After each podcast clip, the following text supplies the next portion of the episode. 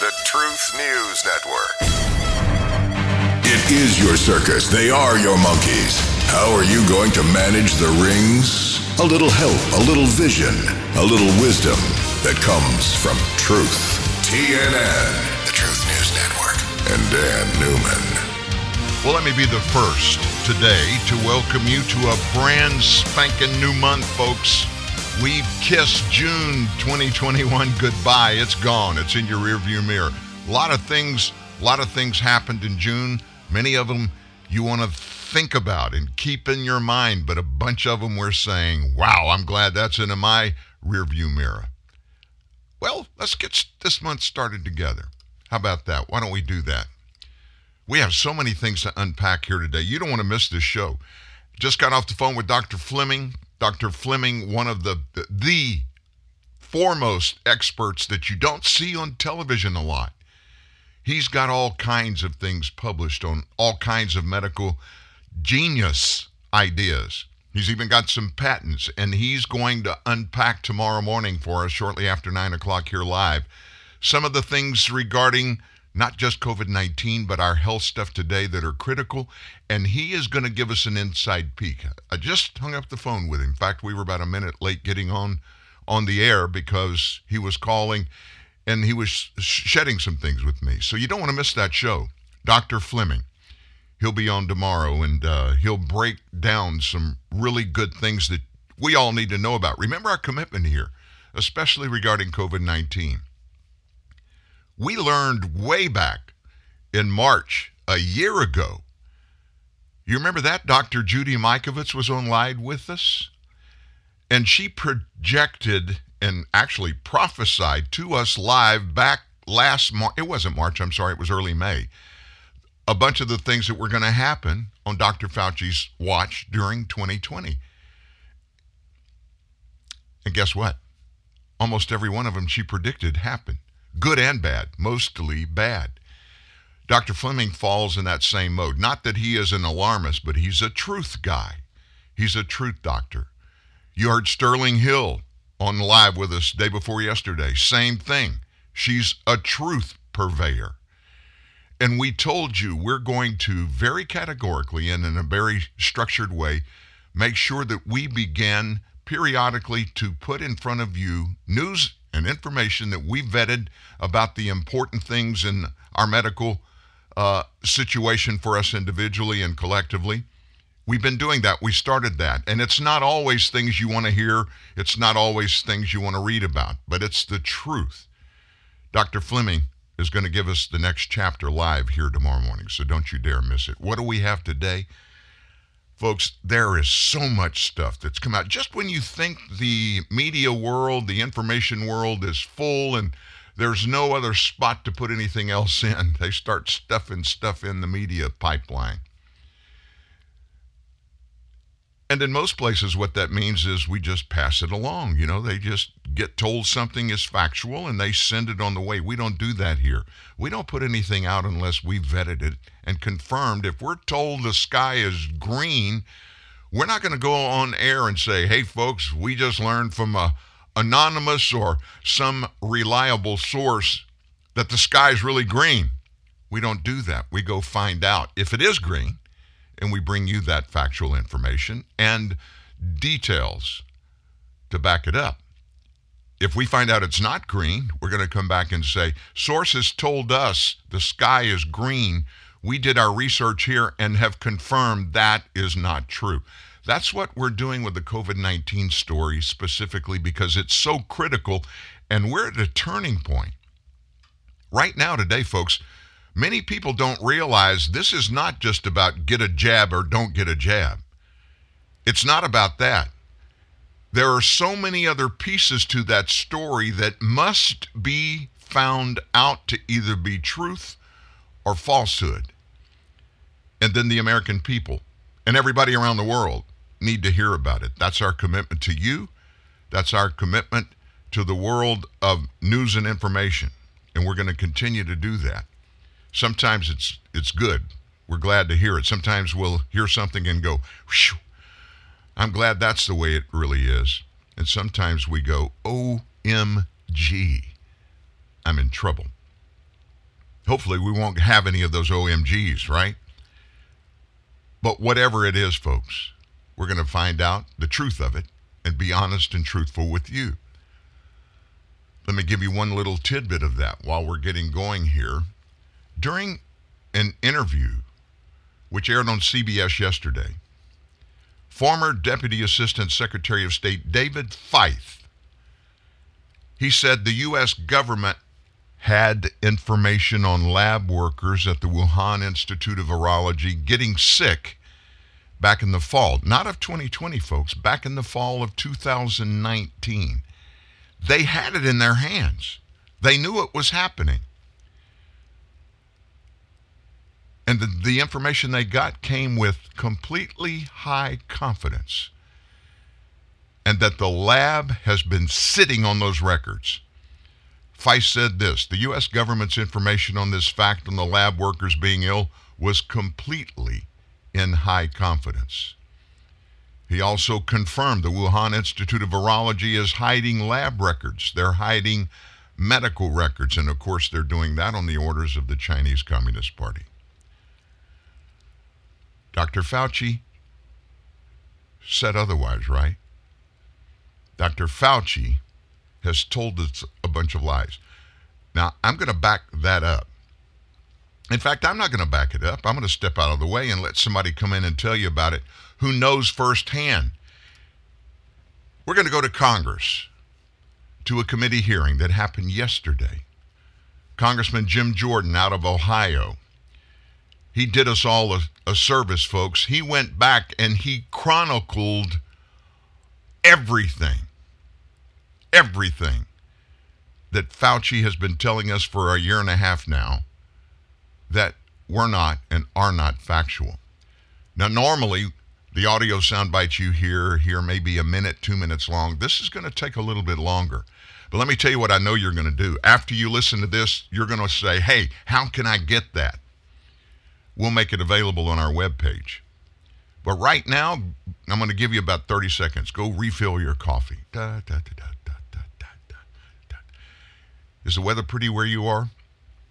I think it's going to be a scorcher here today. I mean, it is July. It's supposed to get hot. Don't forget the creamer. Put the creamer in. You ready to go? Okay. Here's Jim Jordan explaining a lot of things about Dr. Fauci that many of we just assumed were so, but we always had that question mark there. Jim Jordan, congressman from Ohio, he's going to dispel some of your question marks. Friday, January 31st, 2020 at 10:32 p.m., Dr. Fauci gets an email from Kristian Andersen. Kristian Andersen's a British researcher who's received numerous grants from NIH. Two really important sentences are in that email. Two sentences that get Dr. Fauci's attention. The first is this the unusual features of the virus make up a really small part of the genome. So one has to look really closely at all the sequences to see that some of the features look engineered. Again, this is January 31st, 2020. Second sentence Eddie, Bob, Mike, and myself all find the genome inconsistent with expectations from evolutionary theory. Email arrives 1032 to Dr. Fauci on January 31st, 2020. Two hours later, two hours later at 1229 in the morning, Dr. Fauci sends an email to his top deputy, Mr. Hugh Auchincloss. Guys worked for Fauci for 15 years, part of his inner circle. Sends it, subject line says important in all capital letters. The, he attaches a paper on gain of function research written by Dr. Baric and Dr. Shi. Dr. Shi, of course, is the so called Bat Lady, Bat Woman, the lady who does research in the Wuhan, China lab. This email, Dr. Fauci says again to his top deputy, it is essential that we speak this AM. Keep your cell phone on, read this paper. You will have tasks to do today that must be done. Notice the intensity, notice the focus. I mean, this is the house is on fire email here. Now, two hours after that, at 2.48 in the morning, Dr. Fauci's busy this morning. 1229, that email he sent to Dr. Auchincloss, his top deputy. Two hours later at 2.48 in the morning, he sends another email, this one to Robert Kadlec, Assistant HHS Secretary Trump appointee, not part of his inner circle, and he attaches a different article to this email, one that says the virus came from an animal that downplays any lab leak theory. Now, again, notice the tone of this one. Bob, this just came out today. Gives a balanced view, best Tony. I mean, totally different from the previous. This is one like, oh, if you get a chance, read this, gives a balanced view. So the tone is different, but also that sentence gives a balanced view. It's not true either. That's just not accurate. This article downplays, as I said, the lab leak theory, emphasizes evolutionary cause to the virus. What happens next? What happens next? Later that same morning, later that same morning at 11:47 a.m., Dr. Fauci's deputy gets back to him. I just want to read you this whole email. The paper you sent me, the one he sent him on that was written by the virologist from Wuhan, China, and Dr. Baric. The paper you sent me says the experiments were performed before the gain of function pause, but have since been re- reviewed and approved by NIH. Not sure what that means, since Emily, someone else who works for Dr. Fauci, is sure that no coronavirus work has gone through the P3 framework, which, of course, is the oversight body that's supposed to approve any grant dollars going for gain of function research. No coronavirus work has gone through the P3 framework. Final sentence She will try to determine if we have any distant ties to this work abroad. She will try to determine if our fingerprints are on any of this. All these emails happen in 13 hours. So, 13 hours after Dr. Fauci gets the initial email from Kristian Andersen saying, looks like this virus is engineered, not consistent with evolutionary theory, Dr. Fauci knows some important facts. First, Dr. Fauci knows there's a lethal virus on the loose that started in Wuhan, China. Second, he knows the American taxpayers have funded gain of function research in Wuhan, China. Third, he knows that the research grant didn't go through the required oversight board. Fourth, he knows the virus, quote, looks engineered and, quote, not consistent with evolutionary theory. And finally, fifth, Dr. Fauci knows he may have ties to this work in China. His fingerprints, in fact, may be on this.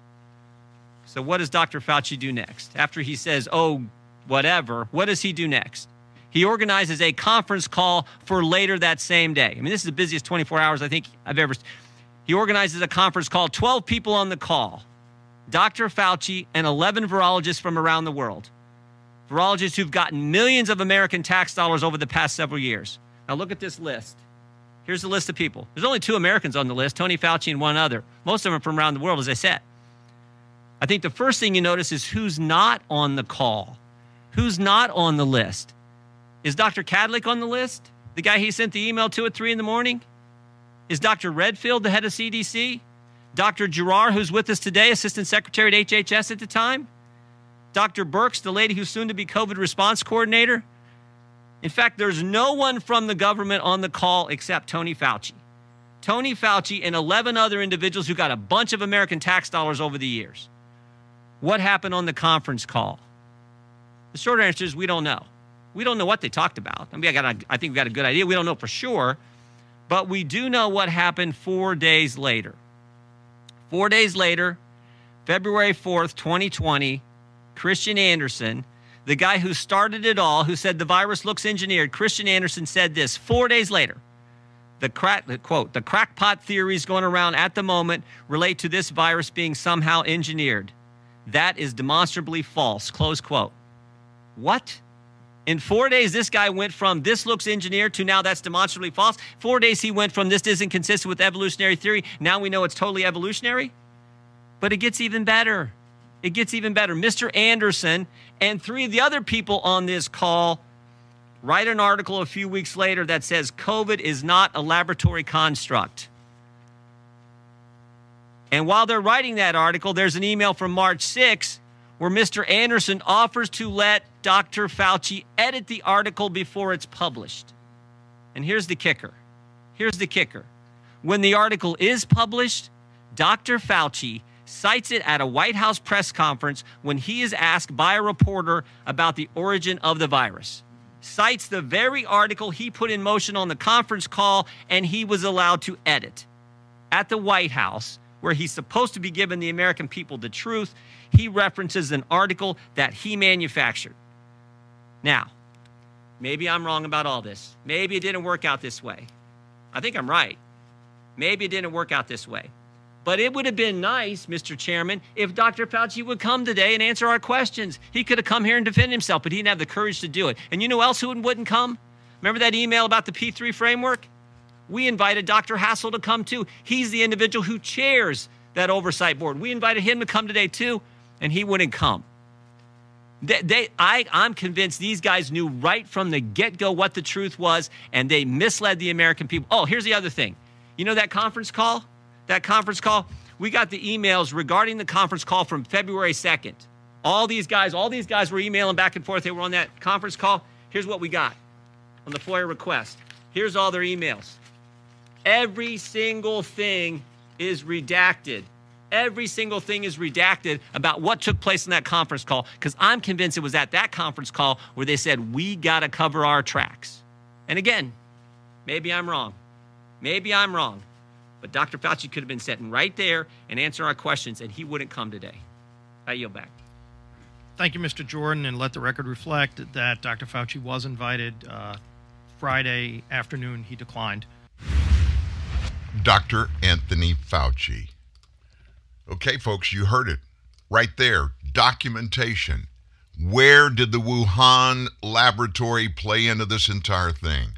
What is the source of COVID 19? If you don't hear anything else today, period, in a two hour show, hear this. And when I say hear it, I'm not just saying let it ring through your ears. I'm saying hear it in your mind, plant it there, plant it in your heart. This is as close to uncontroverted as can possibly be. COVID 19 was manufactured. I'm not talking about the vaccine, folks. I'm talking about the virus itself was manufactured in the Wuhan Virology Laboratory. And it was overseen at the behest of Dr. Anthony Fauci. There is no way they can justify any other idea, any hypothesis about its origin other than that. We have the Chinese scientist who was there and she started talking about it happening that way, and the Communist Chinese Party went after her. She had to defect from China. You know who I'm talking about. Tucker Carlson had her on his show live an hour, and she gave all the facts up. Now, let me give you one more smoking gun. Dr. Fauci himself told us the way this originated, it came from bats. Bats, and of course, how did it get into the public? When they do research and they find these viruses in animals, for some strange reason, and I guess it has to do with, um, I don't know, nature, I don't I don't understand it, but they tell us, and I'm not even sure because Fauci told us. I'm for certain I'm not sure about it being true, but those viruses don't go straight from one animal to humans. They don't infect directly from the source to humans. There's always some species in between. Now, Fauci said what happened is one of these bats or several of these bats infected some other animal, and that animal is one animal, whatever it was, whichever one it is, is eaten. People in China eat almost every type of animal, and there's what is called a wet market just blocks away from the Wuhan Institute of Virology. And somehow that got from the laboratory or somewhere on, from a bat in nature into an animal, another animal, that it was killed and was being there to be eaten in that wet market. Now that's a tar, tall tale. But then when Fauci was pressed, I mean, we're talking about scientists, folks. We're talking about researchers. We're talking about virologists and epidemiologists, the greatest on planet Earth. What do they do? They find things. Nobody made any attempt to determine that animal in between. So they've just left that question mark out there hanging in the air. So when you start putting all of those little pieces, you just heard Congressman Jordan put out there for us to consider and the timelines, there's no other possible conclusion. There's no way this thing just happened to happen. Gain of function research, which was principally funded by guess who? You. You're the guilty person. You're an American citizen. We paid for it. We paid what we've already been able to verify at the government level $600,000 that went through a shill company between the United States government and the Wuhan Institute of Virology. 600 grand.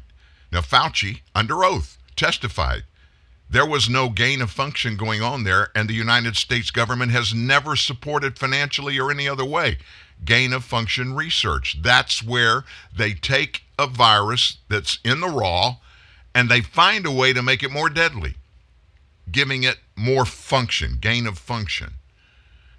And that's very common to happen all around the world. Why was that? What was the purpose? What was the involvement of the Chinese government? Many people think, and I'm one of those, I have begun to believe this is the reality. They were creating purposely a bioweapon. For what purpose? I don't know, folks. What do you use any kind of weapon for? Another little tidbit leaked into the marketplace overnight. The National Institutes of Health. And who's the big boss there? Anthony Fauci. Was reported in May two months ago for funded research at the Wuhan Institute of Virology through this nonprofit Eco Health Alliance with about that $600,000. That's no big deal. We already knew that. So during the Senate hearing in May, Dr. Fauci denied that his organization or he personally sponsored that gain of function research at that lab in Wuhan. This type of research is it's to manipulate a naturally available coronavirus gene to make it more infectious, more lethal, and jump between species so they can predict potential pandemics. That's the reasoning they tell us that they're doing this gain of function thing so that they can predict when a pandemic's coming. Novel idea. I'm not a scientist, but let me just throw that out there. Why don't we find out how to stop pandemics before they ever begin, right? So during that hearing in May, Fauci, he denied that his organization sponsored this gain of function research. According to one academic paper that's still awaiting peer review, it was authored by Dr. Jesse Bloom, who is a virologist from Fred Hutchinson Cancer Center in Seattle the file in question about this gain of function research was found in a Google Cloud database that the National Institute of Health mysteriously erased. The origin and the early spread of SARS CoV 2, which is the coronavirus, remains shrouded in mystery, Bloom writes in this paper, claiming that the document contained critical information about the virus's gene sequences. Here, I identify a data set containing SARS CoV 2 sequences from early in the Wuhan epidemic that has been deleted from the National Institute of Health Sequence Read archive. I recover the deleted files from the Google Cloud and reconstruct partial sequences of 13 early epidemic viruses. Part of the file dismissed the validity of the narrative that the virus evolved naturally. Go figure. Phylogenetic analysis of these sequences in the context of carefully annotated existing data suggest that that Wuhan seafood market sequences that are the focus of the joint WHO and China report are not fully representative of the viruses in Wuhan early in the epidemic. Instead, the progenitor of known SARS CoV 2 sequences likely contained three mutations relative to the market viruses that made it more similar to SARS CoV 2's bat coronavirus relatives. In other words, folks, it looks like there were a couple of outlaw sequences that showed up in all of this, and they just mysteriously disappeared. First discovering that paper that was deleted about the virus, it belonged to the National Institute of Health Sequence Read Archive. Bloom connected the dots and computed that the document could only be removed by request of the authors who wrote it. That spot, that archive, is designed as a permanent archive of deep sequencing data. The documentation states that after a sequencing run is uploaded, neither its files can be replaced nor the file name changed. That data can only be deleted by emailing the staff, explained Bloom, providing an example of how previously a lead author of the pangolin coronavirus paper requested their work to be taken down and off that database. According to Bloom, the paper mainly worked on a project by Wuhan University, which studied the samples of coronavirus that were extracted by a doctor and Renmin Hospital of the agency. This would shed a reason that the NIH must have gotten rid of the file by request from Chinese researchers. Now, this is going to boil your blood. What I just gave to you, the fact that that's been out there floating around, it's been in the blogosphere for several months. Nobody's reported on it. Nobody's brought it to the media, or if they did bring it to the media, the media said, shh, we can't talk about that. In a statement to the Washington Examiner, the NIH, uh, National Institutes of Health, defended their reasoning for deleting the document. They they actually confessed that they deleted it saying that submitting investigators hold the rights to their data and can request withdrawal of the data and refuse to review who may have required its removal, citing the Freedom of Information Act. Wow. So, when I was a kid, when I did something wrong and I got busted, I did everything I could possibly do to hide what I had done from my mama. Do you realize what this is looking more and more like? That on Dr. Anthony Fauci's watch, there was a coordinated effort by a small group of doctors who were involved in the research to weaponize a virus.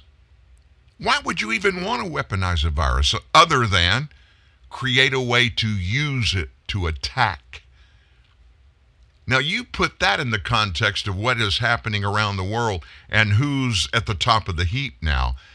That will give you shivers.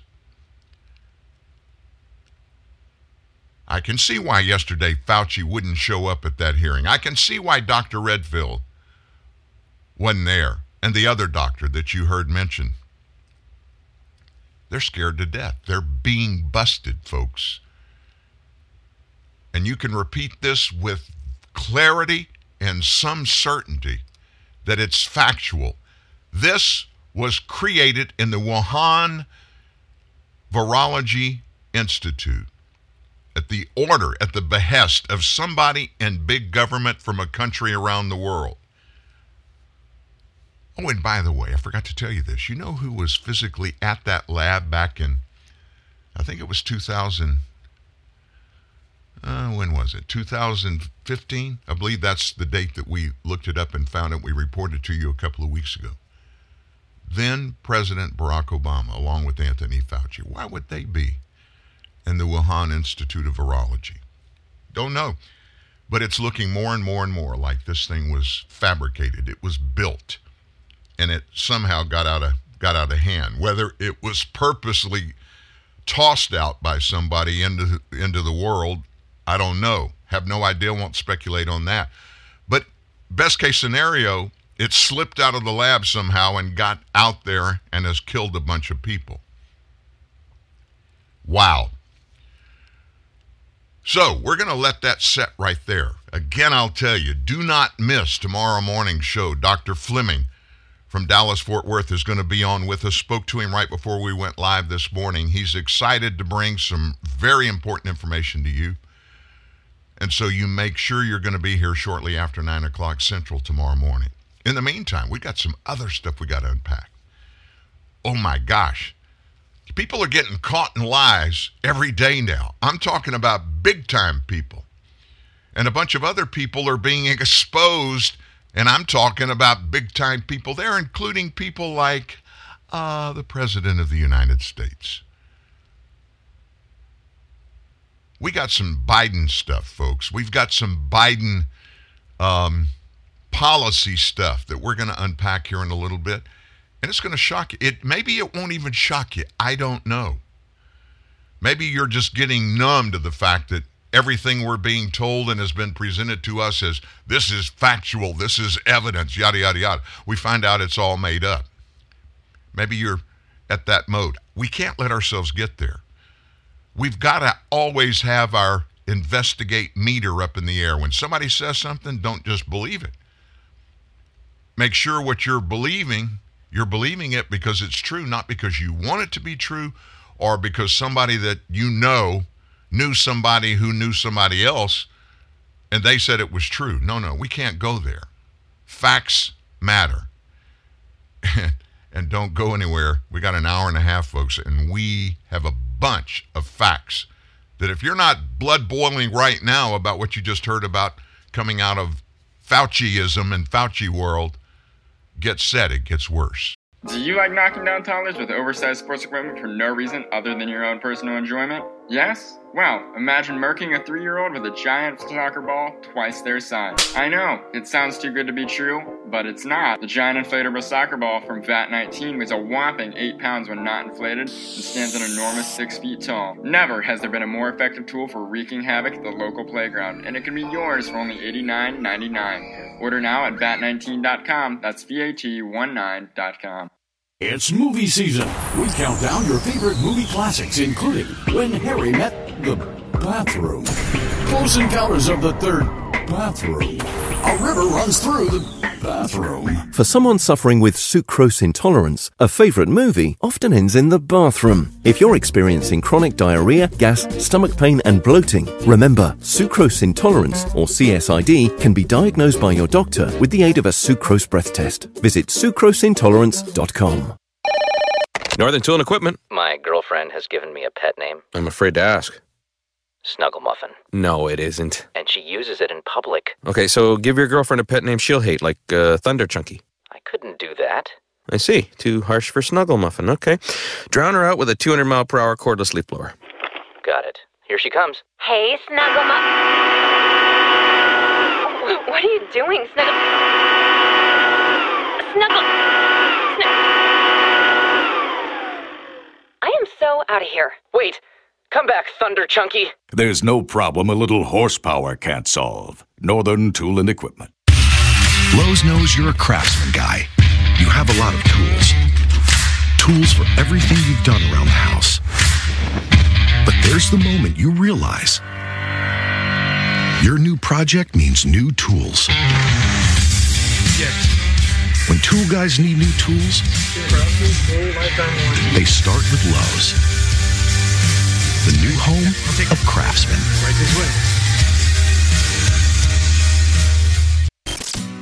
Separating fact from fiction. Arming you with the ammunition of liberty. The truth on TNN. TruthNewsNet.org. Now somebody somebody said this, and there's a ring of truth in it.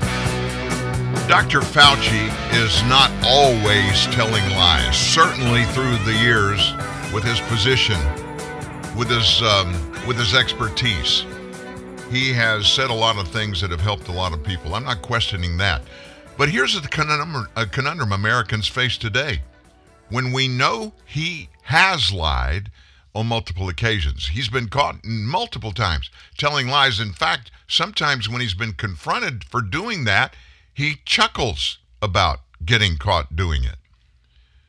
So, in the context of the horrors of COVID 19 and how it's played out and continues to play out, not just in the U.S., but around the world.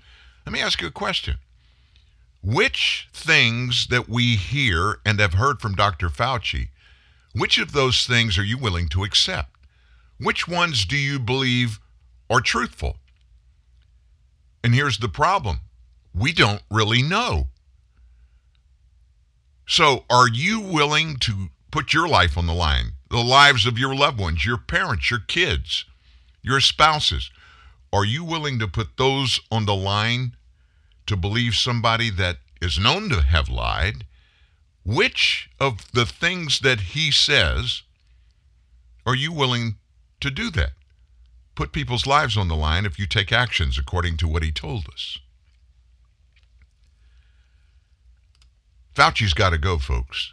We cannot let anybody be in that position that we know has so often, so regularly, and so egregiously lied about life and death situations to the American people.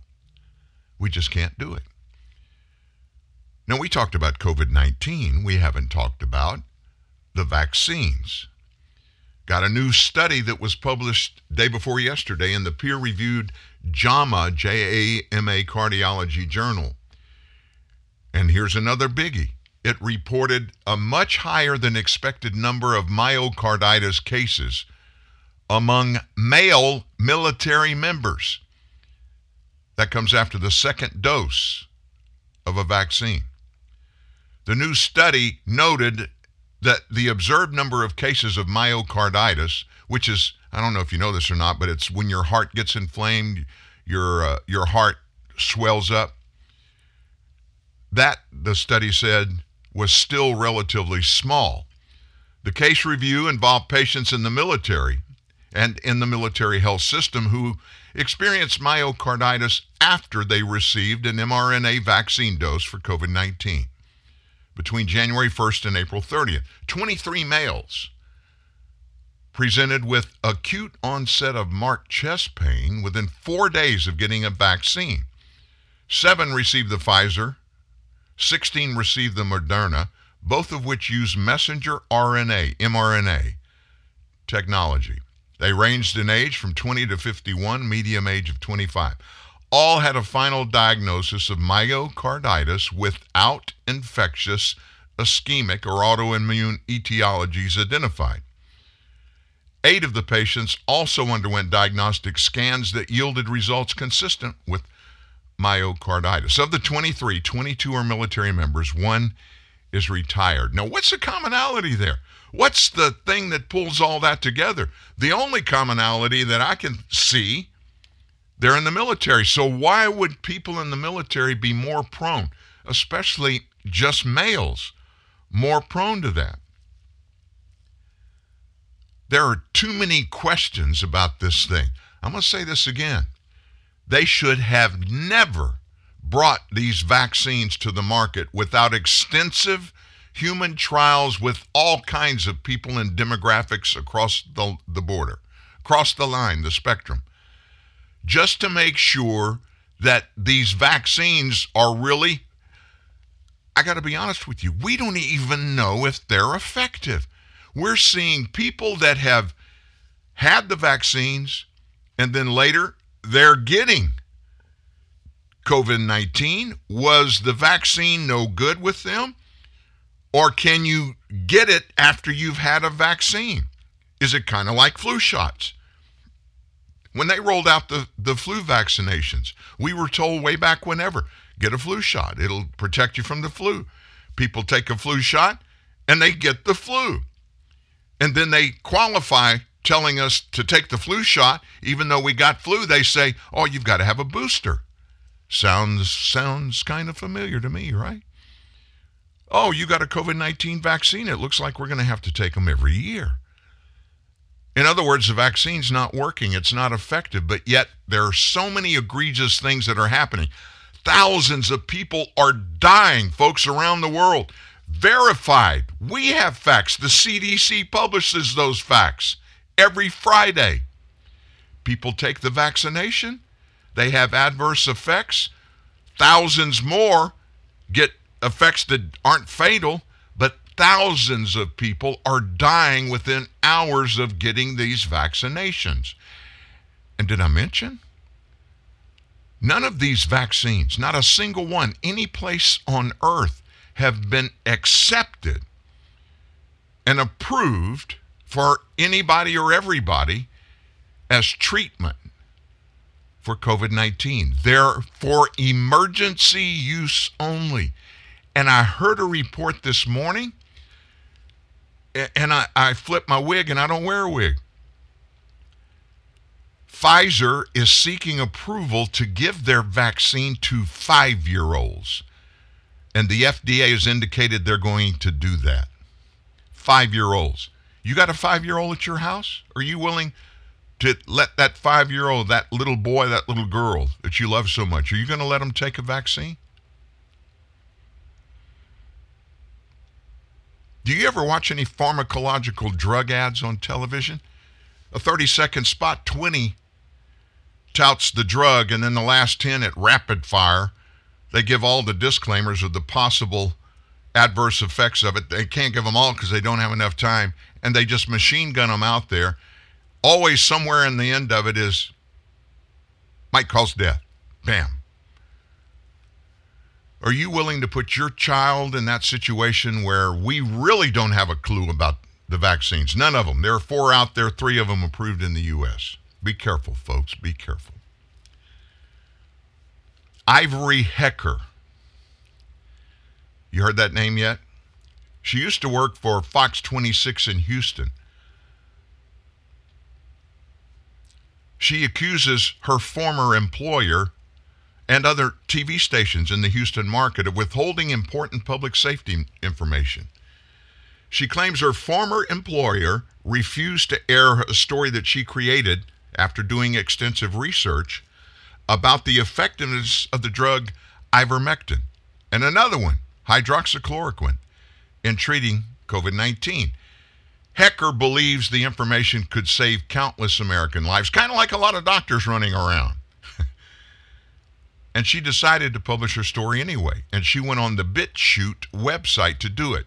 She said this I'm finally covering this story on COVID 19 drug treatments that I was not allowed to air on Fox. A look at why one Houston hospital has a dramatically lower COVID death rate than anywhere else, and the ways the media skated around the facts at that hospital.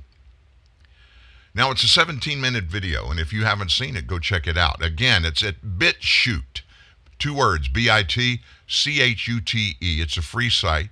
And her name again is Ivory Hecker, H E C K E R. Go check out that 17 minute video. Despite Dr. Joseph Varon's popularity on TV, news personalities avoid questions of why he is having success treating his patients. She says this in the video. As it turns out, he's using drugs the World Health Organization and CDC recommend against using, like ivermectin and hydroxychloroquine.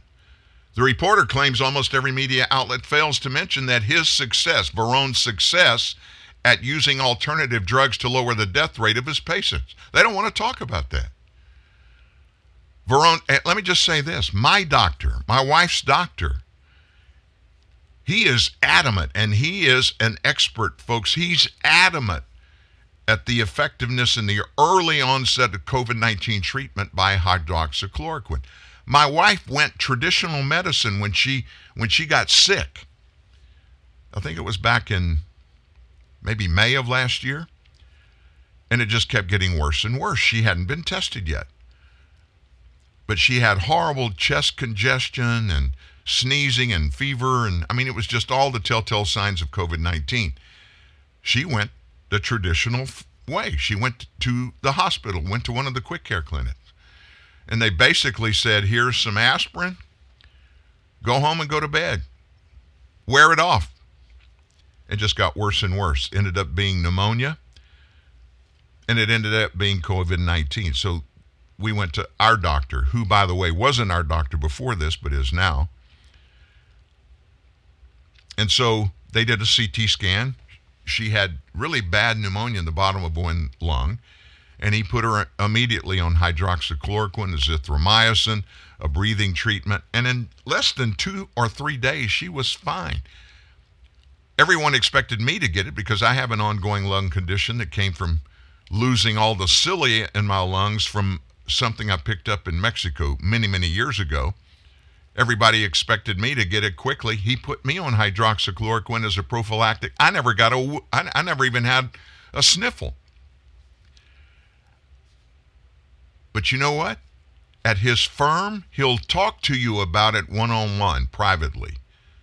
But he's not out there touting it around just simply, folks, because Dr. Fauci, when the President of the United States put it out, Dr. Fauci went crazy, and the people on the left, the mouthpieces for the Democrat Party and other leftists, they began to laugh. They began to degrade the president for even bringing it up as a hypothesis. You remember us reporting about the Hasidic Jew doctor in upstate New York? When this whole thing began, he began to, in the little town in which he his practice is and he lives, it's full of other Hasidic Jews. When people started coming down with this, he treated them with hydroxychloroquine and azithromycin, and it ended up he treated a thousand patients. One of them died, and I think less than a dozen were even hospitalized. So he tried to get medical experts around him to listen to him. They wouldn't do it. He called the White House and finally got somebody at the White House on the phone. He told them about what he was doing. They went, the White House went public with what he was doing, and Dr. Fauci and every other one of the experts at the high levels in the nation, they just put him down. They put the process down. They scoffed at the treatment, and they pushed the old, ineffective ways that they did for so long while thousands of Americans died. Where is that Hasidic Jew doctor? Where's he been? They diminished him so much more, he won't even hardly talk to anybody, even people in his own town, even though he was saving people's lives while they were out there spinning political partisanship. As you were sleeping last night, down under our buddies in Australia, they found out that thousands of them are going to be required to get COVID vaccinations. Under 40s will finally be permitted to have the AstraZeneca vaccine there if they want it. At the same time, aged care workers are going to be required to get at least one vaccine dose by mid September. Decision comes right after COVID outbreaks began all across Australia, and those occurrences have revived calls there for more vaccinations for fear of the highly contagious Delta strain that is sweeping their country. Scott Morrison emerged from an emergency national cabinet meeting with the nation's premiers and chief ministers came out of a meeting to announce long awaited changes to their vaccine rollout. If they're willing to go and speak to their doctor and have access to the AstraZeneca vaccine, he said they can do so. So the answer is yes, they can go and do that.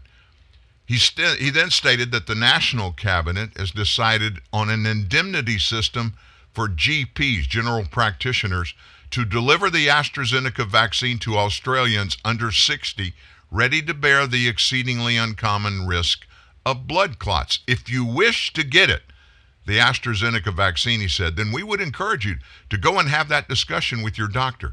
We've already made announcements to support those additional consultations with your doctor so you can have the conversation. Secondly, we're also providing indemnity, an indemnity scheme for those doctors.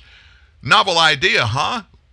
We pass indemnification out at our national government level to a few folks, like, of course, Facebook, Twitter, Google, YouTube, all of those folks.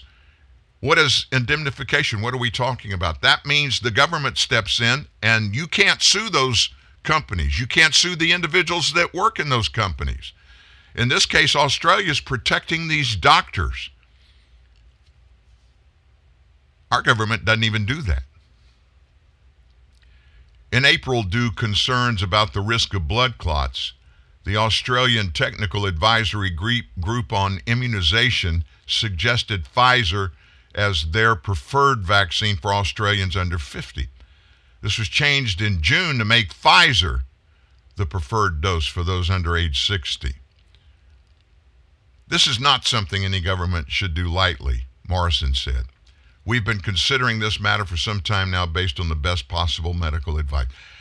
I, th- this is just, I, I, don't, I've never seen anything like this in my lifetime. Folks, here we are a year and a half into this thing, and he, he's the, um, the president, I don't know what they call him, the prime minister, the president, Morrison is uh, uh, down in Australia. He's the number one guy down there, and here he is.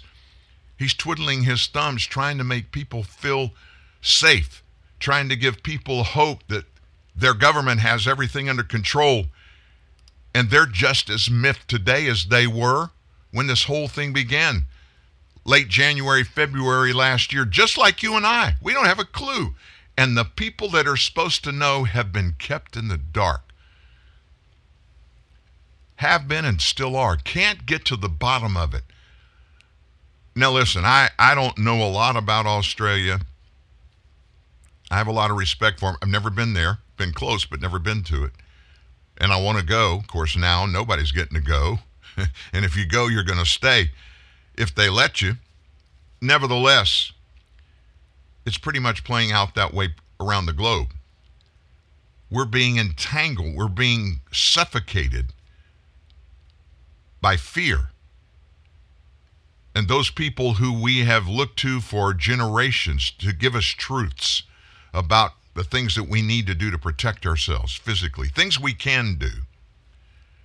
Sometimes there are things that are out of our control, but nevertheless, a virus, we've always been fairly effective when we find out the details of it, been able to create a scenario in which we're okay. That's not the case. A year and a half into this thing, folks, we know just tidbits more about it today than we did a year and a half ago. So here comes the fear factor. Now, when that happens, typically throughout history, what happens? People go nuts. They begin to look for people who have answers. And those people who have answers, a lot of people out there that are so called experts that have all the answers, they don't really have truthful answers. And sadly, a lot of experts, many of them self proclaimed to be experts, they feel like they must give people what the people want. And their justification for doing that and giving them information that may be or may not be truthful is this we got to give them something. They're demanding something. So we'll give them what we have or what we think. And to make them feel better about it, we'll couch what we give to them as fact. Your life, the life of your baby boys and girls, the life of your mother, your dad, your husband, your wife, your cousin, your aunt. All of those people's lives are on the line, as is yours, for the decisions that we are making based on information, quote unquote, facts, given to us by a bunch of experts that in many cases don't know one thing more than we know. That is what we should be concerned about. American Ladders and Scaffolds. Deal with the experts. Scaffolding rental and setup. Installation of truck racks, Leer truck caps, tonneau covers, and van shelving. Fall protection. Ladder and scaffold training and inspections. Little giant ladders. Custom access ladders and guardrails for commercial buildings. American Ladders and Scaffolds. Delivery everywhere, every day. American Ladders and Scaffolds. We take you higher. We take you higher.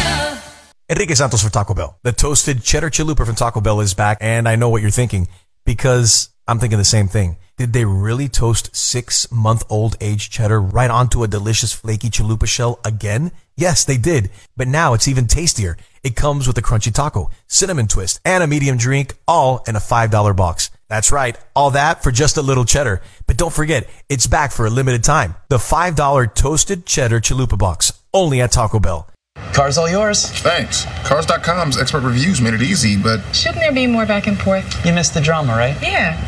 Maybe this will do the trick. Oh, it's a puppy. Not a puppy, a wolf. What now? He's a wolf. And that is its incredibly protective mother. Put the wolf down. You guys good? Yeah, we're good. Yep. Okay. Get the right car without all the drama. Cars.com. All drive, no drama. Yo, some people think it don't make sense that I'm a horse whisperer. Fancy prance, yo! But you know what else don't make sense? Bye. I mean, it's good for you, but still somehow tastes amazing. Sideways fancy prance, you heard? Yeah. Clippity clop, clippity clop. Yo, I just whispered all of y'all. Too easy. Bye. Five calories, antioxidants, and tastes amazing. None of this makes sense. When fake news threatens the fabric of the nation, you have a choice. Dan Newman, TNN, The Truth News Network. Just one more thing I want to touch base on before we leave COVID 19 and vaccines and all that kind of stuff.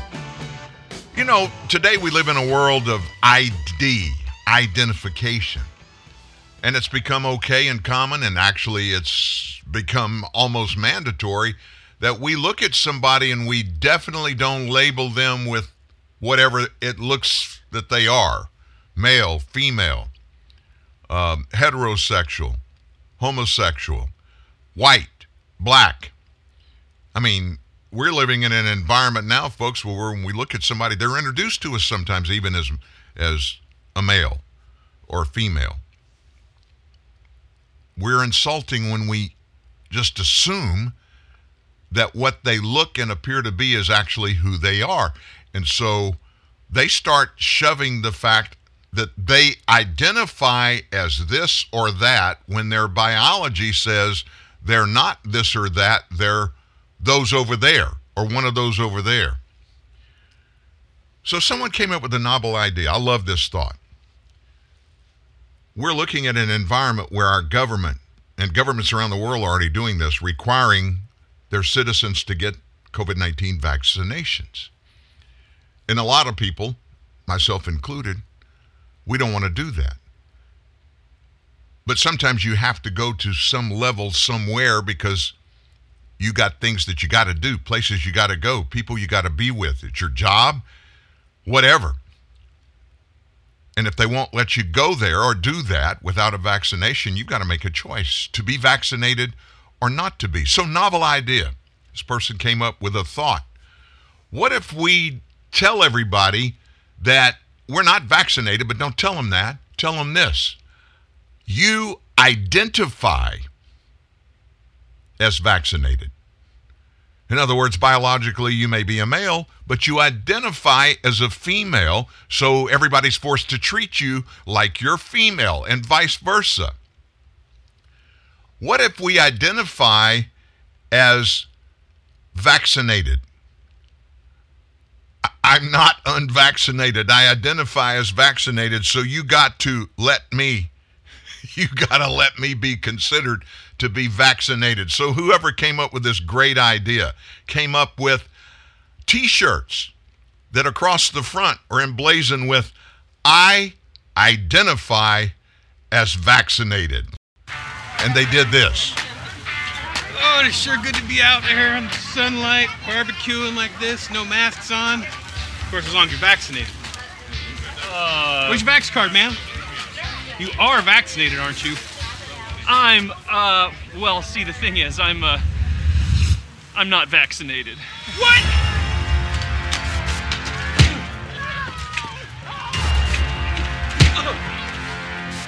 You make me sick! Haven't gotten the vaccine yet? No. Then identify differently with the I Identify as Vaccinated t shirt. I'm feeling healthier already. Oh, hey, I'm sorry I didn't see that. Hey, I ain't no vaxphobic or like that, you know? I mean, hey, you live your own truth. Wanna grab a beer? Thanks, Vax Shirt. With the I Identify as Vaccinated t shirt, you'll get all the benefits of being vaccinated without all those pesky shots and microchip implantations. A simple wardrobe change, and you too can feel the unjustified self righteousness a Vax card brings. Table for one, please. Sincere apologies, sirs. Right this way. We have a VIP table for you, so you don't have to sit next to the rest of these pathetic dorks. Then after the movie, I can show you my stamp collection. Has a possum on it, and oh, hi. Uh, two two tickets, please. Can I see your Vax card? Oh, should be here somewhere. Um, maybe it's back in the car.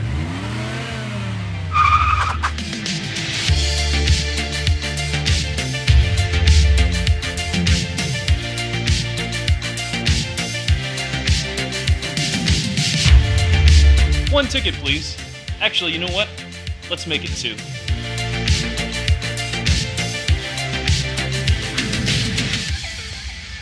What's up, Doc? You wanted to see me? You've tested positive for COVID. What? Make your uncle laugh and your kids' friends' parents angry by buying the I Identify as Vaccinated t shirt today.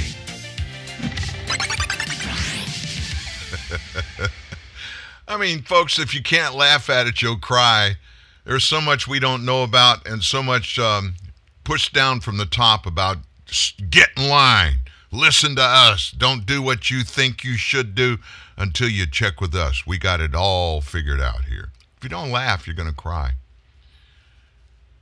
I hate to do this. We went almost an entire hour without mentioning the name of the U.S. president, but we got to go there.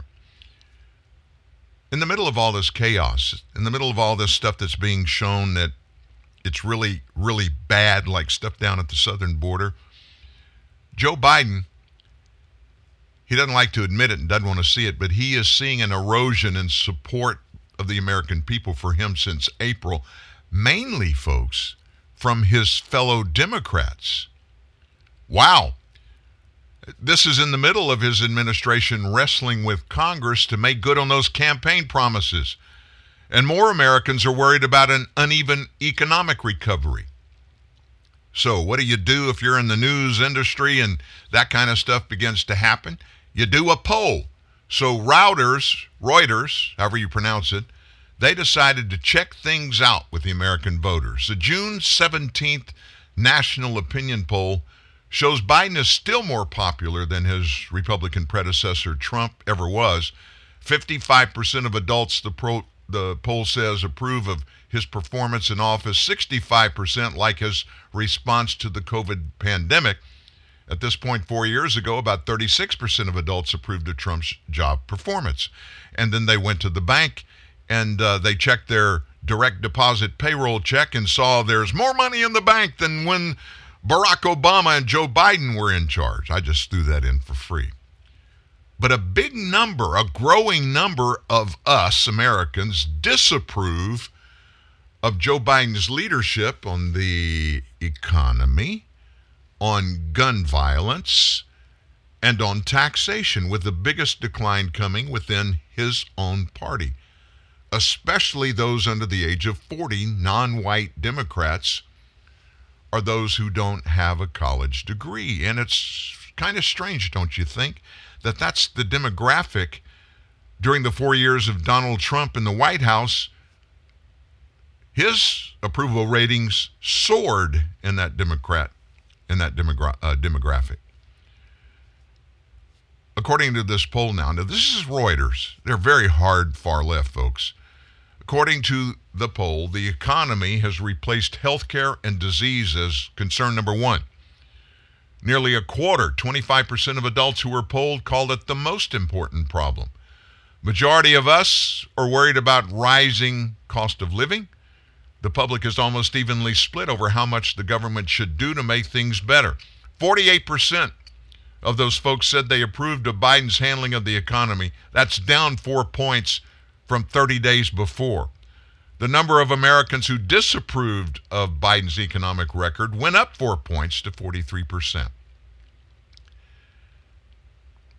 So, how do how do Democrats, how do Republicans, how do people in politics, how do they look at polls and figure out what to do and what we got to change or whatever? They really don't look at one single poll. They look at trends. Now, this is the first one of these Reuters polls that they've done like this, as far as we know. I think if they had already done one and it gave kind of good results for Joe Biden, we would have heard about it, but I can't say that. We will be watching Reuters and their polling operation going forward to see what the trends are. people I talk to, people that I hear and listen, and people looking around my town, my city, people are really hacked off with this administration. And we live in the South, so we obviously are looking closer at the southern border issue at Texas, New Mexico, Arizona, and California. And folks, nobody can believe this crap is being allowed down there. Not even just allowed, it's being pushed, it's been promoting. And it's being sold by Joe Biden and his administration to people in Central America and Mexico. And the leaders of those countries, Honduras, El Salvador, Guatemala, and Mexico, all point to Joe Biden as being the instigator and the sole reason for the horrors that are happening at our border between the United States and Mexico. There's no crisis at the southern border, Dan. CNN didn't show it. MSNBC didn't show it. ABC, CBS, NBC News didn't show it. The New York Times didn't put pictures up, nor did the Washington Post. So if they don't do it, they don't talk about it, it doesn't exist. You're a hardcore left. No, I'm right. But you're a hardcore white supremacist because you don't believe that everything's okay. And you don't want these poor people coming over from Central America. Yeah, I do. I do. I've supported bringing the million a year that come in year after year after year and do it legally. And if there are a million or maybe two million that our government decides, our government decides, that would be the United States Congress, both houses, House of Representatives, the Senate, and a bill goes to the president's desk for him to sign, increasing that number to 2 million a year, I'm for it. But I want every person that comes across that border down south to be doing it legally or they need to be held accountable for it. We're going to get into that in just a minute. If you hadn't read today's story, you're going to get a, a free dose of it from Dan here in just a few minutes. Crime. Oh my gosh. Homicides jump in six Democrat run cities, more black victims reported. Mainstream media does not drill down on any of this. They'll give us a global number of people that died around the nation, sometimes in a city, but they never break it out racially. And you know when they don't do that, when you don't hear the race of those that are impacted or the races of those that perpetrate these crimes, you know it's not going to look good. The numbers don't look good for people that are non white. A couple of these cities experienced a big surge in murders over the past year. Crime data shows that most of those cases, and it's sad to say, affect African Americans. Black people represented a big number of murder victims in six major cities in the first half of this year compared to the same time last year. DCNF, which is Daily Caller News Foundation, reviewed police department data that said a major jump in firearm related crimes happened against African Americans by African Americans. We're seeing an uptick in violent crime across the country, specifically gun violence, a spokesperson said. This group also gathered homicide information from Chicago, Baltimore, Milwaukee, Pittsburgh, LA, and Indianapolis. They revealed these cities are among the few where such information is easy to get a hold of. Most major cities have minimal 2021 data on murders and homicides so far. The ratio of black murder victims in Chicago went up. It was 70% last year, it's 81% this year. That number increased from 60 to 90% year on year in Milwaukee. The percentage of blacks reduced in just one of the cities studied, while the overall number of black victims climbed. Black Lives Matter activists held rallies across the nation last year. You know that. Democrats in most cities responded by cutting police funding. Thousands of protests and riots occurred around the country. Did you hear that number, folks? If you're getting your news from traditional news sources, you knew there were some demonstrations. Yeah. Thousands of protests and riots, thousands, occurred around the country. And that all began in Minnesota with George Floyd's killing on Memorial Day a year ago. University of Missouri criminologist Richard Rosenfeld. He blames the number being jumping so quickly on weak public confidence in law enforcement officers. Listen to what he said. When police legitimacy is greatly reduced, you get more crime because people are no longer relying on the criminal justice system for assistance. This is Rosenfeld, Richard Rosenfeld. He's a quote unquote expert from the University of Missouri. I have, just because they're from universities, folks, and they're hired as professors, and somebody slaps the title expert on it, I just fall all over everything they say and agree with it, right? Like him, I agree with all this. Yeah, right. A random sample of those 37 cities show the number of murders rose by 18% across the nation over the last year. Data analytics reporter Jeff Asher, he revealed the number of homicides climbed by 37% in 2020 compared to 2019. And a third of Los Angeles shooting victims are black. Hispanics way up there. So, what is this all about, folks? It's about the police. You just heard this expert. Rosenfeld, he said people are less willing to cooperate with police in investigations, less willing to report crimes or other problems to the police, and more willing to take matters into their own hands. That's his explanation for why there's so much crime. So let me get this straight. He's purposely demeaning a segment of our population. I mean, he's just taking for granted that people are prone to commit crimes period, including murders. And the reason the murder numbers are going up is because people, those same people, I guess, have lost confidence that the criminal justice system is going to help them. So his logic is this well, you know, I know people around in my city, like Minneapolis, nobody here trusts cops anymore. So I don't know what to do. So because of that, I'm going to go kill somebody. That's logic, huh? That's logic. So we're going to get into the uh, police defunding thing in a moment, but since we're talking about Minneapolis, I thought it was appropriate to bring this this to you. This happened yesterday. Listen to this.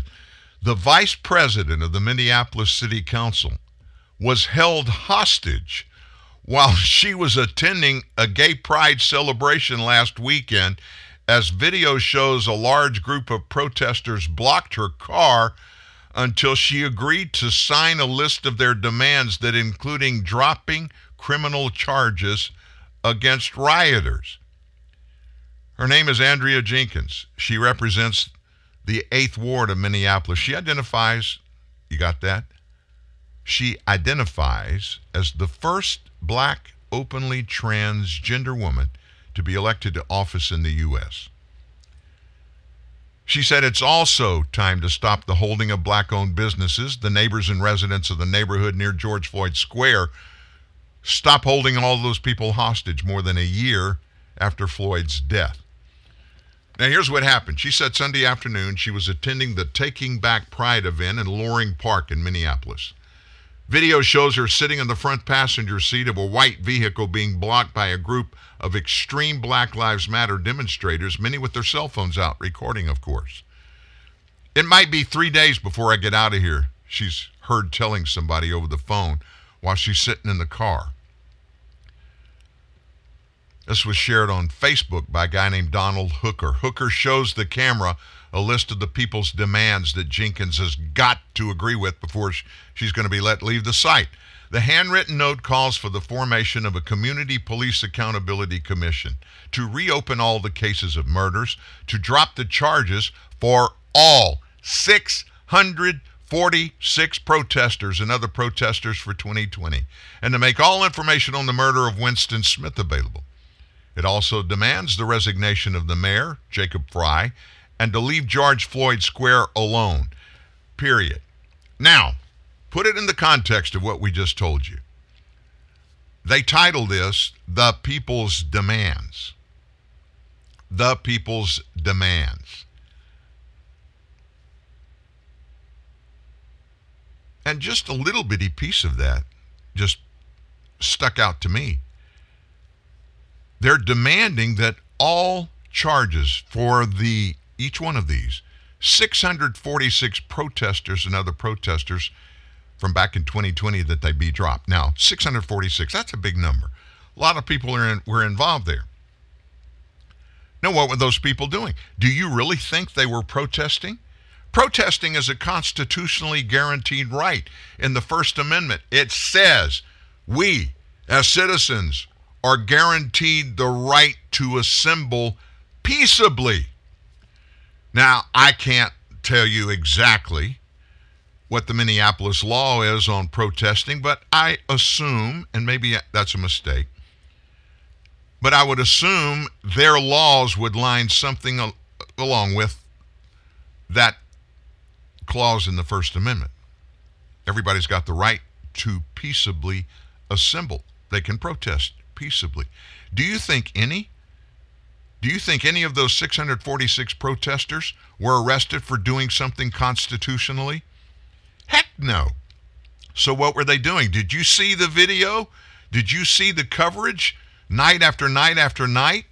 In 2020 in Minneapolis, they were burning businesses down. They were looting businesses.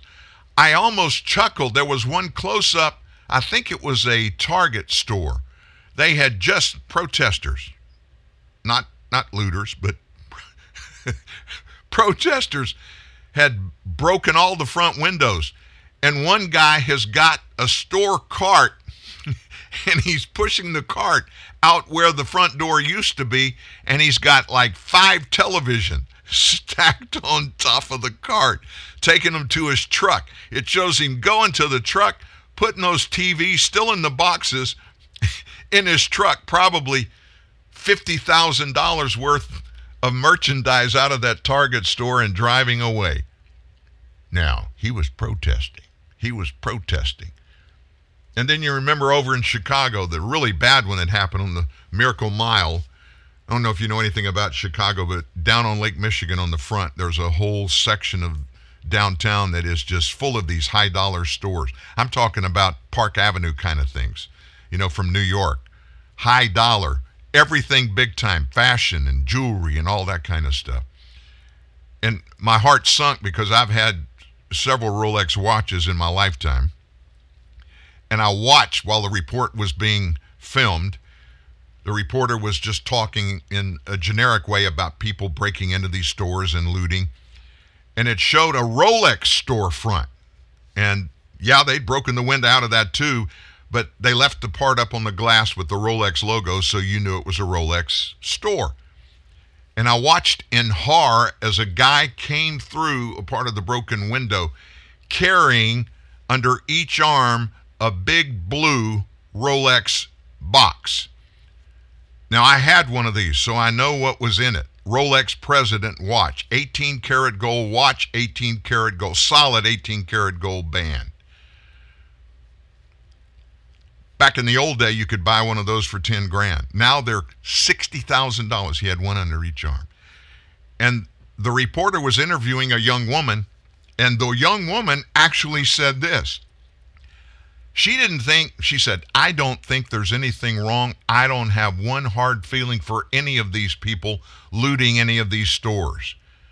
Those stores have insurance, and these people are looking for money to buy groceries to pay their kids. Now, let me get this straight.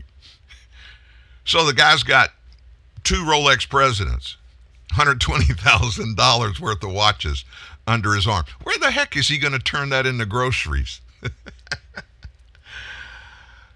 oh my gosh. Meanwhile, what is our White House doing? What is our president doing? What is the Department of Justice doing? What are the state police doing? We we in our nation, folks, we're eaten up with criminality and it's only getting worse. Why is it growing? Why is it getting so bad? We're going to get into that next. And then let me tell you something we're going to finish the show with day. There are things, even though our government will not enforce the law, will not address the criminality, will not hold these people accountable for breaking laws. How can they let that happen? I can't get into the how they can let it happen, but I can tell you what we can do about it. You're going to enjoy this last 40 minutes. Sit tight, don't go anywhere. What is Coca Cola? Is it an excuse to get together? Since 1886, Coca Cola has been passing on smiles from generation to generation. We've been giving kids scholarships, like the early birds and the all nighters. And you get to enjoy what matters most Coca Cola. Drink up. Des Moines HelpWanted.com salutes the employee of the month. The one employee you can't live without. The others, let's just call them Dave. Dave, we need to talk about your sick days. What seems to be the problem, Mr. Employee of the Month? Last week you were out all five days. I was sick. Thanks for checking in. You posted on social media that you were at a comedy club on Monday. Laughter is the best medicine. An outdoor barbecue on Tuesday. Feed a cold, starve a fever, or whichever one needs to be fed. That's the one I had. Okay, Wednesday you took a selfie, hashtag faking sick. That was supposed to say freaking sick. Thursday you were at an amusement park. Somebody stole my phone. They stole your phone and uploaded photos of you at an amusement park. Yes, fake news. Friday you tailgated in the employee parking lot. Friday's basically the weekend. Everyone knows that. If you don't mind hiring Daves, go to the huge national job boards. That's probably what you'll get. But if you want more employees of the month, go where local job seekers find good local jobs. We don't discriminate against people named Dave. Dave is a common name, fun to say, and so we're using it as a catch-all for lackluster employees everywhere. Please don't write us to tell us you were insulted by this ad. That would be a real Dave move, Dave. When it comes to online meetings, you're crushing it. But if you want to crush something that's a little more fun, why not play Best Fiends, the five star rated puzzle game? Best Fiends is loaded with challenging puzzles that are so much fun, and you're never accidentally on mute. So take a stress break with the cutest characters on the planet and download Best Fiends for free from the App Store or Google Play. That's friends without the R. Best Fiends. Play Best Fiends.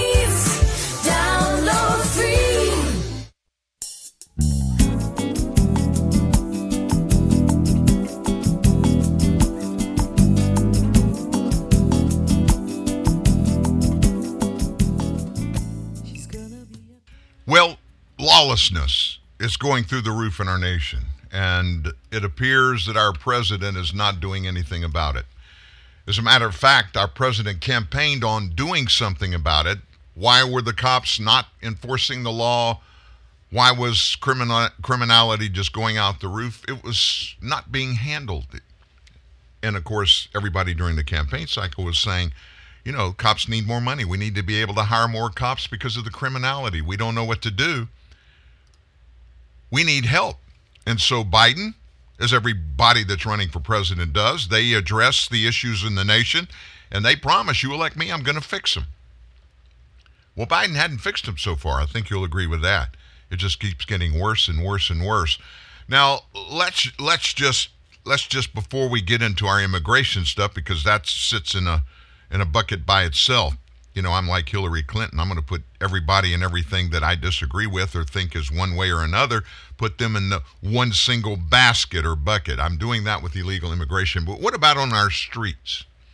What about the cries for defunding the cops? Now, we all know in Minneapolis when that happened Memorial Day a year ago and the weeks afterwards there, and then in other places like Chicago and Washington, D.C., and Philadelphia and Baltimore and New York City, all around the nation at some of our bitter, uh, our larger Democrat controlled cities.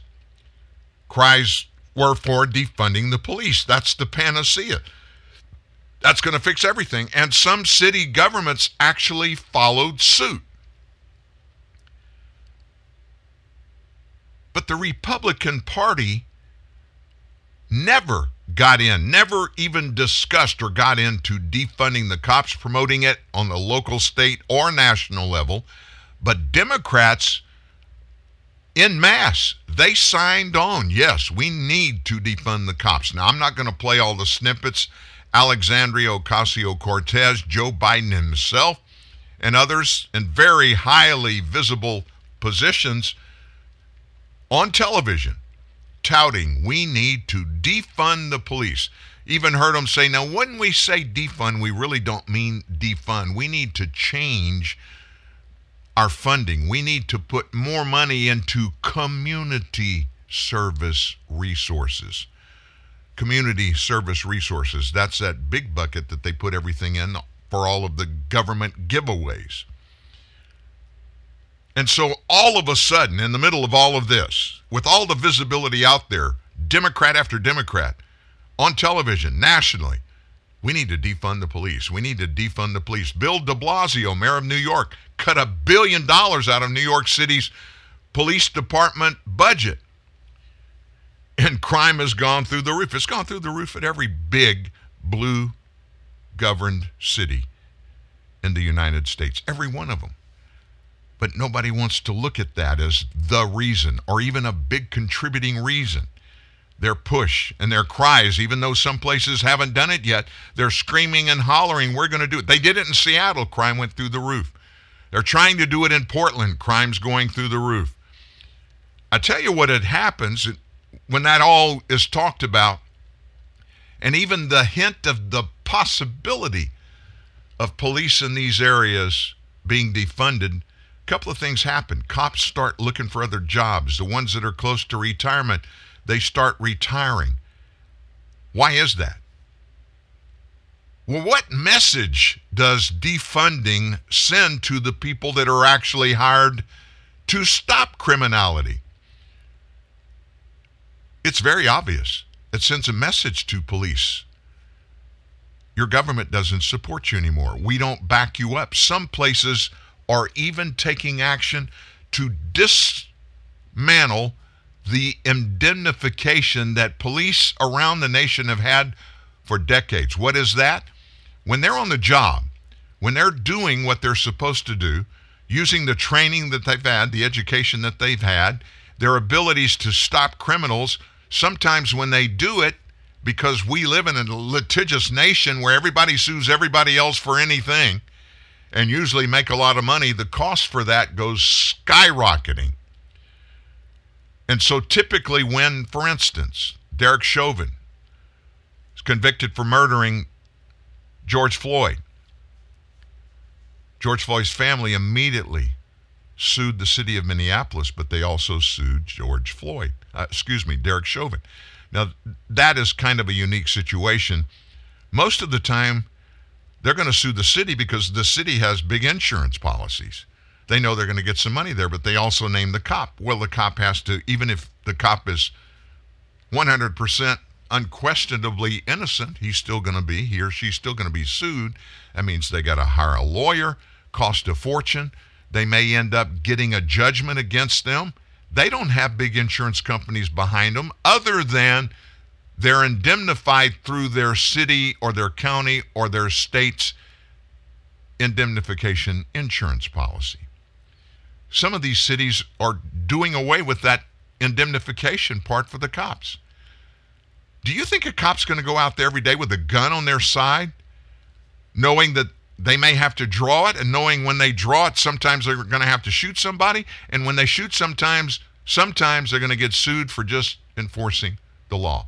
So this thing just goes around and around and around. And the people that are in the bullseye are police in the United States of America. That's why crime is going through the roof. Now, all of a sudden, Jen Psaki, White House press secretary, and a bunch of other Democrats, including President Biden, have decided they're going to change the narrative. They're going to go out and defend themselves and they're going to start blaming somebody else for supporting defunding the police. Oh, it's not the Democrats. We've never done that. We've always supported the police. Jen Psaki comes out and she just basically points at Republicans and said it. Republicans were the ones that started defunding police. Listen to her, the back and forth between her and Fox's reporter yesterday something one of the advisors said this weekend, Cedric Richmond. He said Republicans defunded the police by not supporting the American Rescue Plan. But uh, how is it that that is an argument uh, to be made when the president never mentioned needing money for police to stop a crime wave when he was selling the American Rescue Plan. Well, the president did mention that the American Rescue Plan, the state and local funding, something that was supported by the president, a lot of Democrats who supported and voted for the bill, could help ensure uh, local cops were kept on the beat in communities across the country. As you know, didn't receive a single Republican vote. That funding has been used to keep cops on the beat. But at the time, that was sold as uh, these local police departments might have a pandemic related budget shortfall, not we need to keep cops on the beat because there's a crime wave. Uh, I think that any local uh, department would argue that keeping cops on the beat to keep communities safe when they had to, because of budget shortfalls, fire police is, is something that helped them address Yeah. crime in their local Those communities. in the local communities. The White House's argument was the American Rescue Plan is going to be $1,400 checks. It's going to be vaccines, vaccinators. Uh, we're, it's going to put us on the path to beating the virus, not It did those things as well. It was a pretty good bill and piece of legislation. Go ahead. Okay, so here's what we do at Truth News Network. When we hear this stuff, we break it down. I went to the American Rescue Plan last night. I spent about an hour perusing it, the bullet points of every section. There is no section in the bill that every Republican voted against. Why did they vote against it? Because it was called COVID 19 plan. It was going to fund all kinds of things, but in the bill, those kinds of things are each delineated specifically through there. There is nothing in there, not one thing in it that even mentions law enforcement. And of course, they'll tell you if it's a if it had been a Republican bill and it was passed and signed into law, and the Republicans went and spent one dime of that money encapsulated in that bill for anything other than was spelled out in the bill authorizing them to do so, they'd impeach somebody. Democrats would impeach somebody.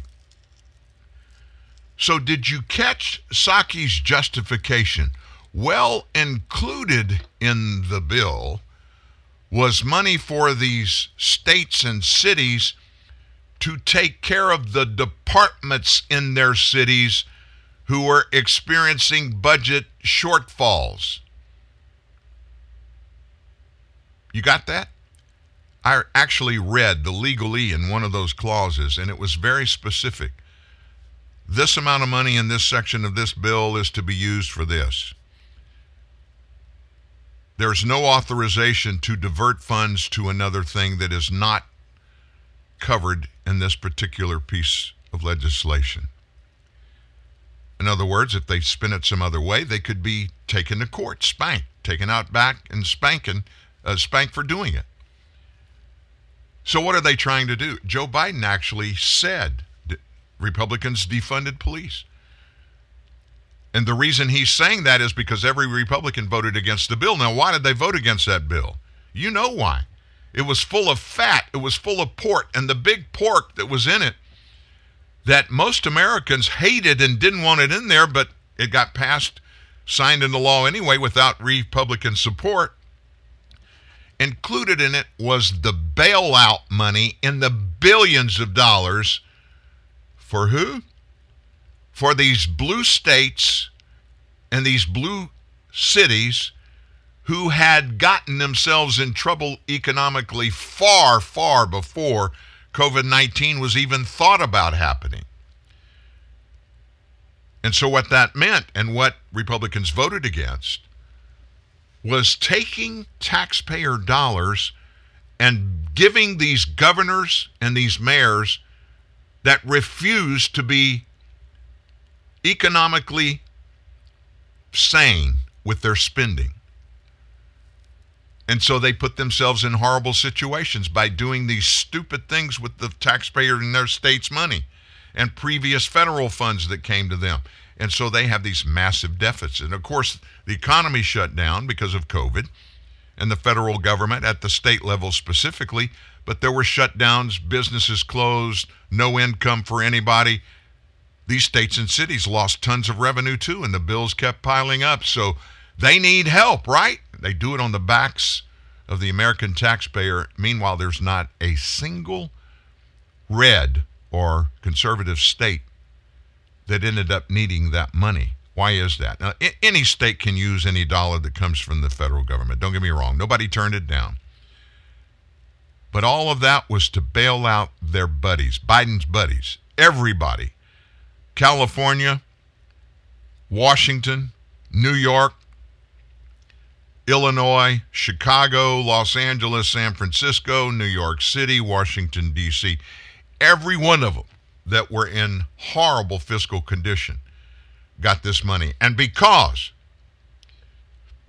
Republicans voted against it, that's Psaki and Joe Biden's justification for saying falsely that Republicans defunded police. And then they had the gall to say, Democrats didn't say they wanted to defund the police. We would never do that. Give me a couple of cities that have said that where they got busted. How about New York? June of 2020, Bill de Blasio cut a billion dollars from the New York City Police Department. Since then, de Blasio decided to reinstate 92 million, but only to build a new precinct cut from the budget last year. From January 1 through May 23rd, 531 shootings in the city, up from 295 during the same period last year. Then Philadelphia. Last year, Philadelphia City Council approved to cut 33 million for their police department. This is the city council. In New York, it was the mayor. Now, Philadelphia's on pace to have one of its deadliest years on record. Washington D.C. lawmakers promised we're going to cut 15 million from the police department budget in June. In May of last year, the Washington Post reported homicides increased 38% compared to the same time in 2020. Baltimore. The Baltimore City Council voted to slash 22 million in police spending.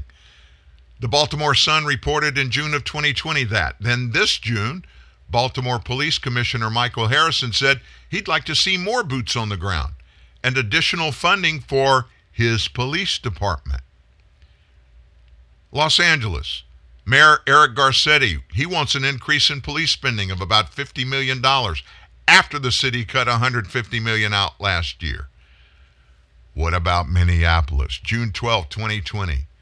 The Minneapolis City Council, it was reported, pledged unanimously to disband the city's police department, the entire department. By June 18th of this year, just last week, the Minneapolis City Council approved 5 million to pay for police overtime. Minneapolis Police Department was down to 632 active officers through the end of May. That's a 25% drop from 845 police a year ago. As of last week, 60 officers are on disability leave. And they wonder why crime's up across the board everywhere. Seattle. City Council approved in August of a year ago that they would reduce the police department by as many as 100 officers through layoffs and attrition, their crime rates through the roof. Portland, Oregon, just down the road from Seattle. Commissioners in the city cut nearly $16 million from the police budget in June last year. Portland Police Association Executive Director Daryl Turner warned during an appearance on NBC Nightly News in June this year officer morale is as bad as it's ever been as the Democrat run city experiences a sharp rise in violent crime. Lawmaker after lawmaker, Democrat after Democrat on camera saying we've got to defund the police. We've got to defund the police. Folks, that's at Joe Biden's feet. And the American people get it, they see it. And they know who's responsible. And they're finding out that Americans are turning in large numbers away from the Joe Biden philosophy of spin, spin, spin, spin while doing away with law enforcement. And then there's that other spot the southern border. Now, we all want things to be taken care of down there. I think we all do.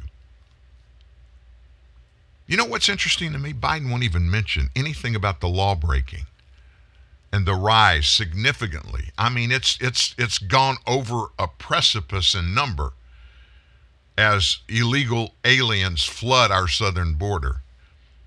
And not only is the Biden administration allowing it to happen, they're promoting it now. They're sending words out. Y'all come up. Come on up. Come on up. If you were deported, if our ICE Immigration and Customs Enforcement, if they deported you before, you came here to apply for asylum, your asylum claim was turned down and they deported you, come on back. They're actually telling them, come on back.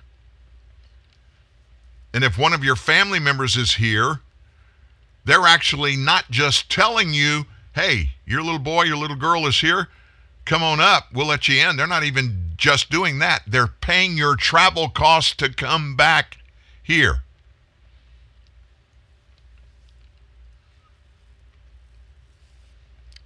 It's way past getting out of hand, I think you'll agree. We're going to the southern border. We're going to get into the details in our last segment. You don't want to miss this new news. I'm sorry to say it's not really good news, but it's new news anyway. It's facts you need to know as you head into a holiday weekend, probably a long holiday weekend for many of you. You need to go into it with some facts.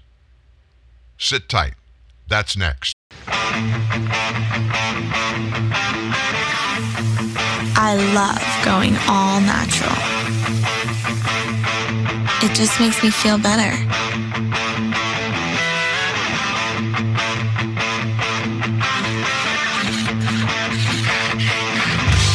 Nothing between me and my 100% all natural, juicy, grass fed beef. Introducing the All Natural Burger, the first ever in fast food. With no antibiotics, no added hormones, and no steroids. Only at Carl's Jr. Join a community of online learning and find your bright future at the American Women's College of Bay Path University. Getting your college education doesn't necessarily make it so you have different self worth or you mean more. There's so many different roads you can take. But if you have the feeling that you want it, go get it. The American Women's College is supportive and kind, and what you've created has changed lives, and I'm so grateful that I can say I've been part of it. Enrolling now for September and November at baypath.edu slash future. Nowadays, it's more important than ever to know the value of a dollar, or three, or four, or five, or even six. New Dunkin' Go-Tos now with brews. Tasty breakfast combos that give you more bang for your bucks. Get a wake-up wrap with sausage and a medium hot coffee for $3. A bagel with cream cheese spread and a medium hot coffee for $4. A bacon, egg, and cheese croissant with a medium hot coffee for $5. Or a power breakfast sandwich and you guessed it, a medium hot coffee for $6. Dunkin' Go-Tos now with brews. America runs on Dunkin'. Participation may vary. Exclusions apply. Limited time offer. Hi, Tom Bodett. Motel 6's new improved website lets you book a room and save more for what you travel for faster than ever. Even faster than you can find your keys, which you swore were right on the little hooky thing by the garage door where they always are, and we can land a robot on a comet, but we can't keep keys from disappearing. Oh, here they are. Left them in my jacket. Don't you hate that? I'm Tom Bodett for the new improved Motel6.com, and we'll leave the light on for you. This is the truth your mama warned you about. TNN, the Truth News Network. TruthNewsNet.org. And Dan Newman. For the sake of time, we're not going to go into in this segment, we're not going to go into all the stuff that's happening. There's new things that are leaking out every day that really make it understandable that it's much worse than we thought it was the day before. And yes, the Biden administration continues to hide the facts from the American people, which means there's only one answer for why. And that's because it's worse than we think it probably is. All that being said, my big question, the one that's been puzzling me, we've mentioned this before. Why aren't they enforcing the law? Just enforce the law. Why aren't they doing that? Let's be honest. The Biden administration is doing nothing, not one thing to fight the illegal immigration problem. In fact, daily, daily we're spoon fed bits of info from the media revealing new ways the Biden crime syndicate are breaking immigration laws and thumbing noses at the American citizens who, in the hundreds of thousands, are working on their own to push back against the lawbreakers flooding, lawmakers flooding across our border. Let's be clear. Not everybody who comes here are criminals. We don't want to diminish that. We don't have any desire to denigrate those immigrants that want to come here, many of whom are honestly trying to find better living conditions, more opportunities for their families. But, folks, we can't just overlook the fact that many of them have criminal records, often from committing felonies. Some before they get here, some have been here before and they have already U.S. criminal records from previous trips and then were deported. So here's the conundrum for us all illegal, folks, means illegal. That means all who enter the U.S. without permission to do so prior to coming, pursuant to federal law, all are considered by the law illegal aliens, not even illegal immigrants. So, why do we use that term illegal alien? Because that's the language used in federal immigration laws governing immigration. Now, the Biden administration has told everybody to stop using illegal alien. They're even talking now about stopping using the tag illegal immigrant. More about that on another day. Why do our federal law enforcement officials not stop illegal immigration? Why don't they go after illegal alien lawbreakers like they do domestic criminals? Great question, right? I'm going to answer that. But I warned you the answer is not a comfortable one, and it doesn't justify the allowing continuously of illegal alien crossings. First of all, novel idea. What does the federal law say about illegals entering our country? Well, let's look at it real quick. 8 U.S. Code 1325. Any alien who enters or attempts to enter the U.S. at any time or place other than as designated by immigration officers and U.S. law, or eludes examination or inspection by immigration officers, or attempts to enter or obtains entry to the United States by a willfully false or misleading representation or the willful concealment of a material fact, shall for the first commission be fined under Title 18 or imprisoned no more than six months or both, and for a subsequent commission of any such offense be fined under t- Title 18 or imprisoned not more than two years, or both. In other words, anybody coming to the country somewhere besides ports of entry by lying or cheating or sneaking in about purposes for coming, hiding identities, concealing other facts, or breaking the law. Secondly, what does federal law say about those who help these illegals cross into the country? Now, who are we talking about? What about those coyotes that are down there? They're actually advertising in Central American countries. Hey, call us.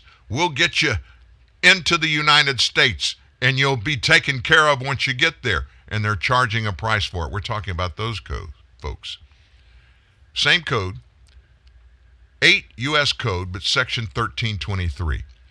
It shall be unlawful for any person, including any transportation company or the owner, the master, the commanding officer, agent, charterer, or consignee of any vessel or aircraft to bring to the United States from any place outside the United States, other than from foreign contigu- contiguous territory, any alien who does not have a valid passport and an unexpired visa if a visa was required under this chapter or regulations issued. It is unlawful for an alien except an alien crew member to the United States to take any consideration to be kept or returned con- contingent on whether an alien is admitted to or is ordered to be removed from the United States. Bottom line, it's illegal to come to the country illegally. It's illegal to assist somebody to enter the country legally. So here's the big question, and this is the final section we're going to deal with on today's show. What the heck can we do? What can U.S. citizens do about the government lawlessness, especially regarding illegal immigration? Now, it is well settled by the Supreme Court that it is the federal government, not state governments or U.S. citizens, that have broad, undoubted power over the subject of immigration and the status of aliens. That was actually from a court case, Arizona versus U.S., back in 2012. But the pervasiveness of federal regulation, the Supreme Court says, does not diminish the importance of immigration policy to the states, which bear the many consequences of unlawful immigration. States can legislate and act in this space to a limited but crucial extent as long as their actions are not preempted by federal law. As an example, States can pass licensing and similar laws directed at those who employ, recruit, or refer for a fee illegal aliens.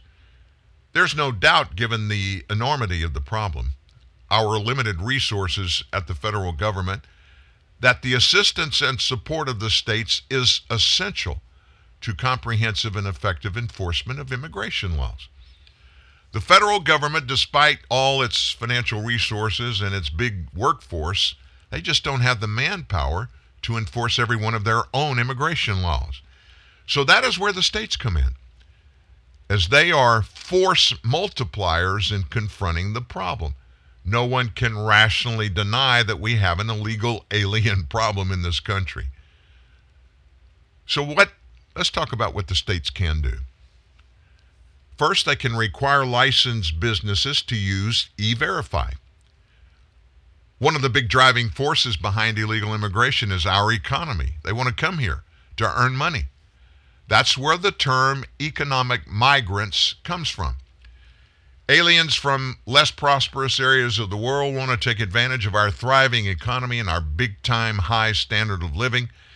Aliens in the U.S. send over $54 billion each year back to their native countries and family members there.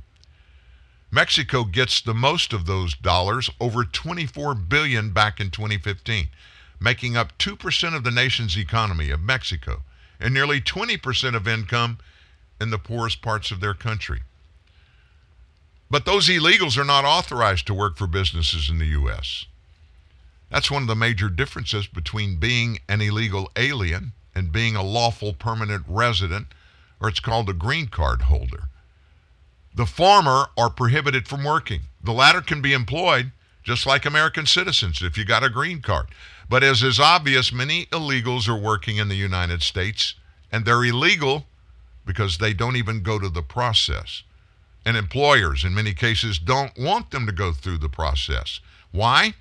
They can pay them by cash and not do payroll deductions. They don't have to pay Social Security matching amounts, don't have to pay Medicare matching amounts, and they don't have to report them. So they're not on a database somewhere that's going to hold these employers liable for unemployment benefits.